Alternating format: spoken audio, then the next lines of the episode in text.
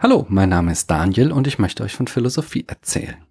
Genauer gesagt möchte ich heute über ein Thema sprechen, das in aller Munde ist. Fridays for Future. Im Augenblick kann ich ja noch darüber sprechen, solange uns das AKK noch machen lässt. Aber weil das hier ein Philosophie-Podcast ist, möchte ich nicht nur blöd meine Meinung zu Fridays for Future rausposaunen, sondern die Philosophie von Fridays for Future ergründen.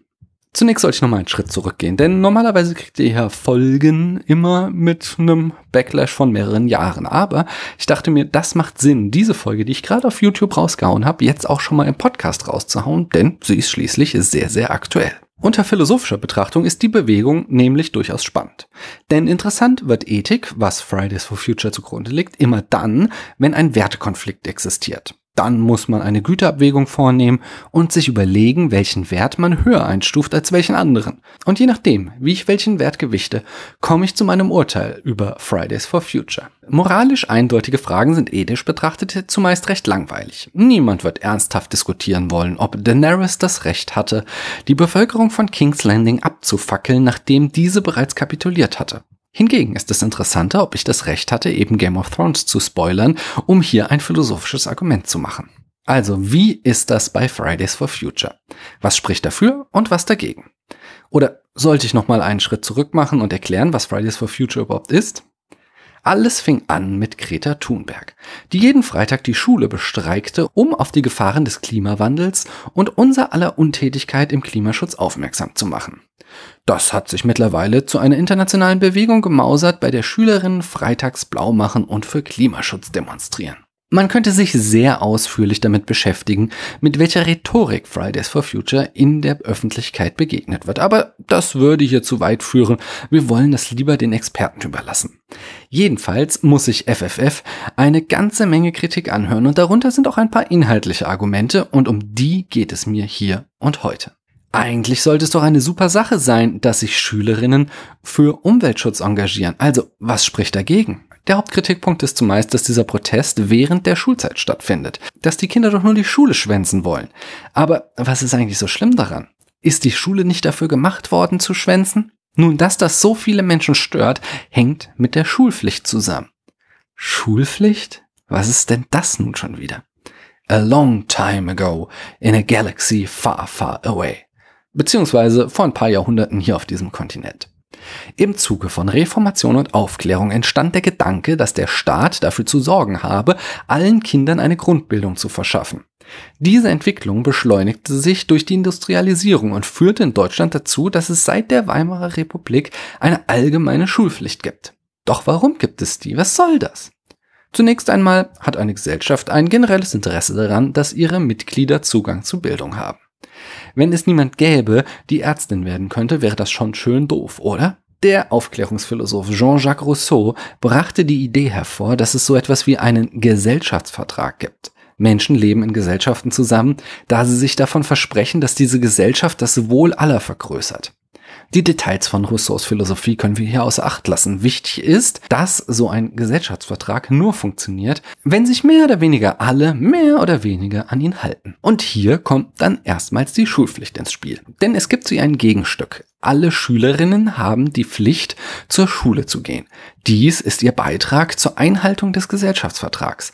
Doch auch der Staat hat eine Pflicht, die Beschulungspflicht. Diese resultiert darin, dass Bildungseinrichtungen zu den größten Institutionen des Staates gehören. Egal, ob du in einer Großstadt wohnst, in einem Dorf in der Eifel, auf einer Alm in den Alpen, auf einer Nordseeinsel oder sogar in Katzenellenbogen, der Staat sorgt dafür, dass du Zugang zu schulischer Bildung hast und möchte im Gegenzug, dass du diese auch wahrnimmst. Okay, so viel zu den Pflichten. Aber niemand würde die einhalten, wenn er oder sie nicht auch etwas davon hätten. Was spricht denn für die Schulpflicht? Was macht sie zu einer nicht ganz doofen Idee? Dafür müssen wir noch einmal zum Ziel von Rousseaus Gesellschaftsvertrag zurückkehren. Er soll das Wohl aller vergrößern. Damit das geschehen kann, muss es eine weitere Grundbedingung geben. Es muss Gerechtigkeit herrschen. Die Menschen müssen das Gefühl haben, dass sich wirklich für alle das Wohl mehr oder weniger vergrößert, sonst haben sie keine Veranlassung, den Gesellschaftsvertrag einzuhalten. Das ist nun ein riesiges Fass, das ich gar nicht erst richtig aufmachen will, aber eine kleine Tasse möchte ich zumindest daraus schöpfen. Denn eine der wichtigsten Grundvoraussetzungen für Gerechtigkeit ist Chancengleichheit. Und an dieser Stelle kommt wieder die Schulpflicht ins Spiel. Die Idee dahinter ist, dass es egal ist, ob deine Eltern Millionäre oder Harzer sind. Alle sollen die gleiche Ausgangssituation haben. Durch den gleichen Zugang zu Bildung soll ihnen ermöglicht werden, als Erwachsene den Beruf zu ergreifen, den sie möchten und so ihr persönliches Wohl zu mehren, selbst wenn sie sich am Ende entscheiden, SPD-Spitzenkandidaten zu werden. Aber würde es hier nicht reichen, dass der Staat einfach die Schulen hinstellt? Wer Lust hat, später Fettkohle zu verdienen, geht halt hin und wenn das egal ist, lässt es bleiben?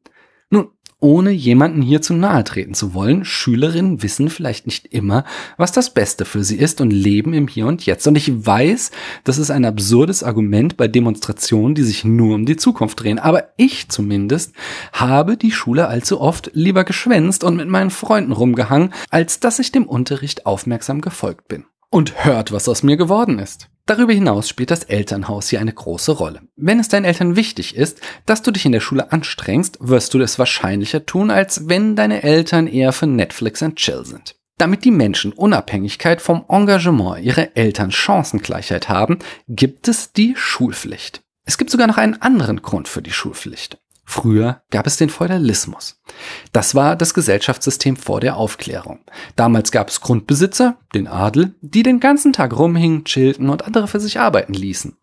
Diese anderen waren die Leibeigenen und wie der Name schon sagt, gehörten sie buchstäblich dem Adel. Damals war es vollkommen normal, dass Kinder mitarbeiteten, sobald sie dazu in der Lage waren. Mit der Industrialisierung verschärfte sich dieser Zustand sogar noch, als mehr und mehr Menschen in die Städte zogen, um für einen Hungerlohn in Fabriken zu arbeiten.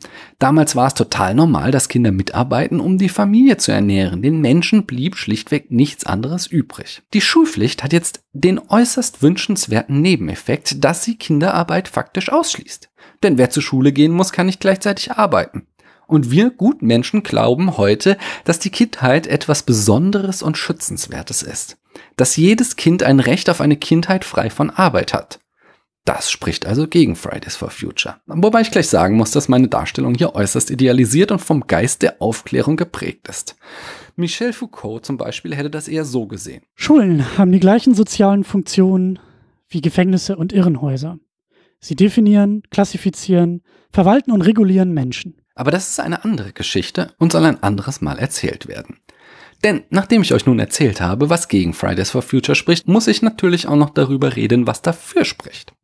Und das möchte ich aufspalten in zwei Fragen. Denn einerseits ist interessant, was die Motive für Fridays for Future sind. Andererseits muss ich aber auch einen Blick darauf werfen, ob die jungen Leute die richtigen Mittel zur Durchsetzung ihrer Ziele ergriffen haben. Auch wenn es mich traurig macht, so muss ich doch zunächst einmal klarstellen, dass es den menschengemachten Klimawandel gibt, selbst wenn ein paar Lunatics das bezweifeln. Wenn ihr mir das nicht glaubt, dann fragt einfach mal bei Scientists for Future nach oder lutscht an eurem Diesel oder was euch sonst feuchte Träume beschert. Wenn also unsere Prämissen sind, dass es den Klimawandel gibt und dass wir ihn beeinflussen können, dann folgt daraus aber noch nicht, dass wir das auch sollten. Aus der Tatsache des Klimawandels kann man nicht zwingend darauf schließen, dass Umweltschutz erstrebenswert ist.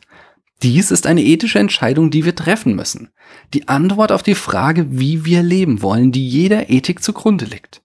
Wir könnten auch sagen, fuck it, no future. Mir, mir sind meine Mercedes S-Klasse und mein Wochenendtrip nach Malle einfach wichtiger. Aber auch wenn Ethik immer etwas Kontingentes ist, das bedeutet nur eine von mehreren verschiedenen Möglichkeiten, so ist sie dennoch nicht willkürlich, sondern in unserer Geschichte, unserer Gesellschaft, unseren Wünschen und Zielen begründet. Schauen wir uns also mal an, woher die Idee kommt, dass Klimaschutz etwas Erstrebenswertes ist. Der Klimaschutz ist eine Unterkategorie des Umweltschutzes. Und auch der war wieder eine Idee, die im Zuge der Industrialisierung entstand, als das Leben in den Städten durch Umweltverschmutzung teilweise sogar lebensgefährlich wurde. Allein in London gab es bis 1952 immer wieder Smogkatastrophen, bei denen die Abgase aufgrund der Wetterlage nicht mehr aus der Stadt abziehen konnten und es im Zuge dessen zu zahlreichen Todesfällen kam. In der Romantik kam es zu einer, nun ja, Romantisierung der Natur, im Zuge der sie ins Zentrum der menschlichen Aufmerksamkeit geriet. Die Nazis machten sich diese Mode zu eigen mit ihrem Blut- und Bodenschwachsinn.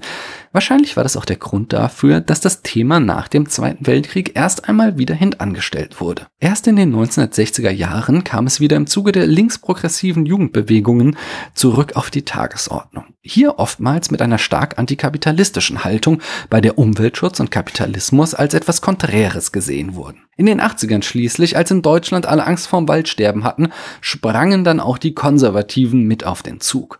Sie kamen auf den Trichter, dass sich Umweltschutz hervorragend religiös begründen lässt, als Bewahrung der Schöpfung. 1994 wurde der Umweltschutz schließlich sogar ins Grundgesetz der BRD aufgenommen. Übrigens unter einer CDU-Regierung, der von Helmut Kohl. So viel zur Geschichte. Aber warum ist Umweltschutz so wichtig, dass er sogar offizielles Staatsziel der BRD ist? Warum steht nicht zum Beispiel das Recht auf gesunden Salat im Grundgesetz? Ist Umweltschutz einfach ein Wert an sich, weil Blumen und Kaninchen so schön sind? Oder lässt sich dieser Wert aus einem anderen herleiten? Ich denke, letzteres ist der Fall. Es geht schlicht und einfach darum, dass dieser Planet, so wie er ist, ziemlich ideal für Menschen ist, um darauf zu leben. Eine Erwärmung des Klimas hingegen könnte das Überleben wesentlich schwerer machen. Das Recht auf Leben aber gehört zu den ganz wenigen Werten, auf die sich so ziemlich alle Menschen als erstrebenswert einigen können. Denn mal ganz ehrlich, Leben ist schon ziemlich geil, oder? Ein anderer Wert spielt hier aber auch noch mit hinein. Denn ich und meine Generation könnten wahrscheinlich pupsende Kühe essen, bis wir umfallen. Wir werden nicht mehr erleben, dass unser Planet zum Mad Max Fanclub wird. Dieses Schicksal trifft die nachfolgenden Generationen. Der Wert, der also noch zu Umweltschutz und Recht auf Leben hinzukommt, ist die Generationengerechtigkeit. Ich hatte vorhin schon den Gesellschaftsvertrag erwähnt, dessen Ziel ist soziale Gerechtigkeit. Er versucht zu erreichen, dass es keinem Teil der Gesellschaft so richtig kack geht. Diese Idee lässt sich jetzt natürlich nicht nur auf die derzeit lebenden Menschen anwenden, man kann auch noch die Menschen mit einbeziehen, die noch gar nicht geboren sind. Wenn wir sagen, wir wollen nicht, dass zukünftige Generationen unter dem Scheiß zu leiden haben, den wir verbockt haben, dann ist das Generationengerechtigkeit. Und jetzt wird es richtig absurd, denn ihr habt bestimmt schon einmal etwas von der schwarzen Null gehört. Das ist die Idee, dass sich Deutschland nicht immer weiter verschulden soll, damit zukünftige Generationen auch noch genug Spielraum mit den Staatsfinanzen haben. Diese Idee ist nichts anderes als Generationengerechtigkeit und absurderweise wird sie am vehementesten von den Parteien vertreten, die beim Umweltschutz auf Generationengerechtigkeit scheißen, CDU und SPD schon ein bisschen inkonsequent, oder? So, wir haben jetzt also auf der einen Seite Werte wie die Schulpflicht, den Gesellschaftsvertrag, die Chancengleichheit, das Verbot auf Kinderarbeit und das Recht auf eine Kindheit. Demgegenüber stehen die Werte des Umweltschutzes, der Erhaltung der Schöpfung, die Generationengerechtigkeit und vor allem das Recht auf Leben. Ich weiß ja nicht, wie es euch geht, aber wenn gleich beide Seiten gute Argumente haben, so habe ich dennoch eine eindeutige Antwort, welcher Wert bei dieser Abwägung am höchsten zu gewichten ist. Könnt ihr noch? Na, wenn ihr ein 55 Minuten Video von Rezo durchsteht, dann ist das hier doch ein Klacks, oder? Denn wir müssen noch die Frage beantworten, ob das Mittel, das Fridays for Future gewählt hat, das richtige ist. Zunächst einmal steht außer Frage, dass die Schülerinnen ein Recht auf die Demos haben. Die Versammlungsfreiheit steht im Artikel 8 des Grundgesetzes. Es ist eines der Grundrechte, der höchsten Rechte, die man in der BRD hat. Doch müssen die unbedingt während der Schule demonstrieren? Die könnten das doch auch samstags machen.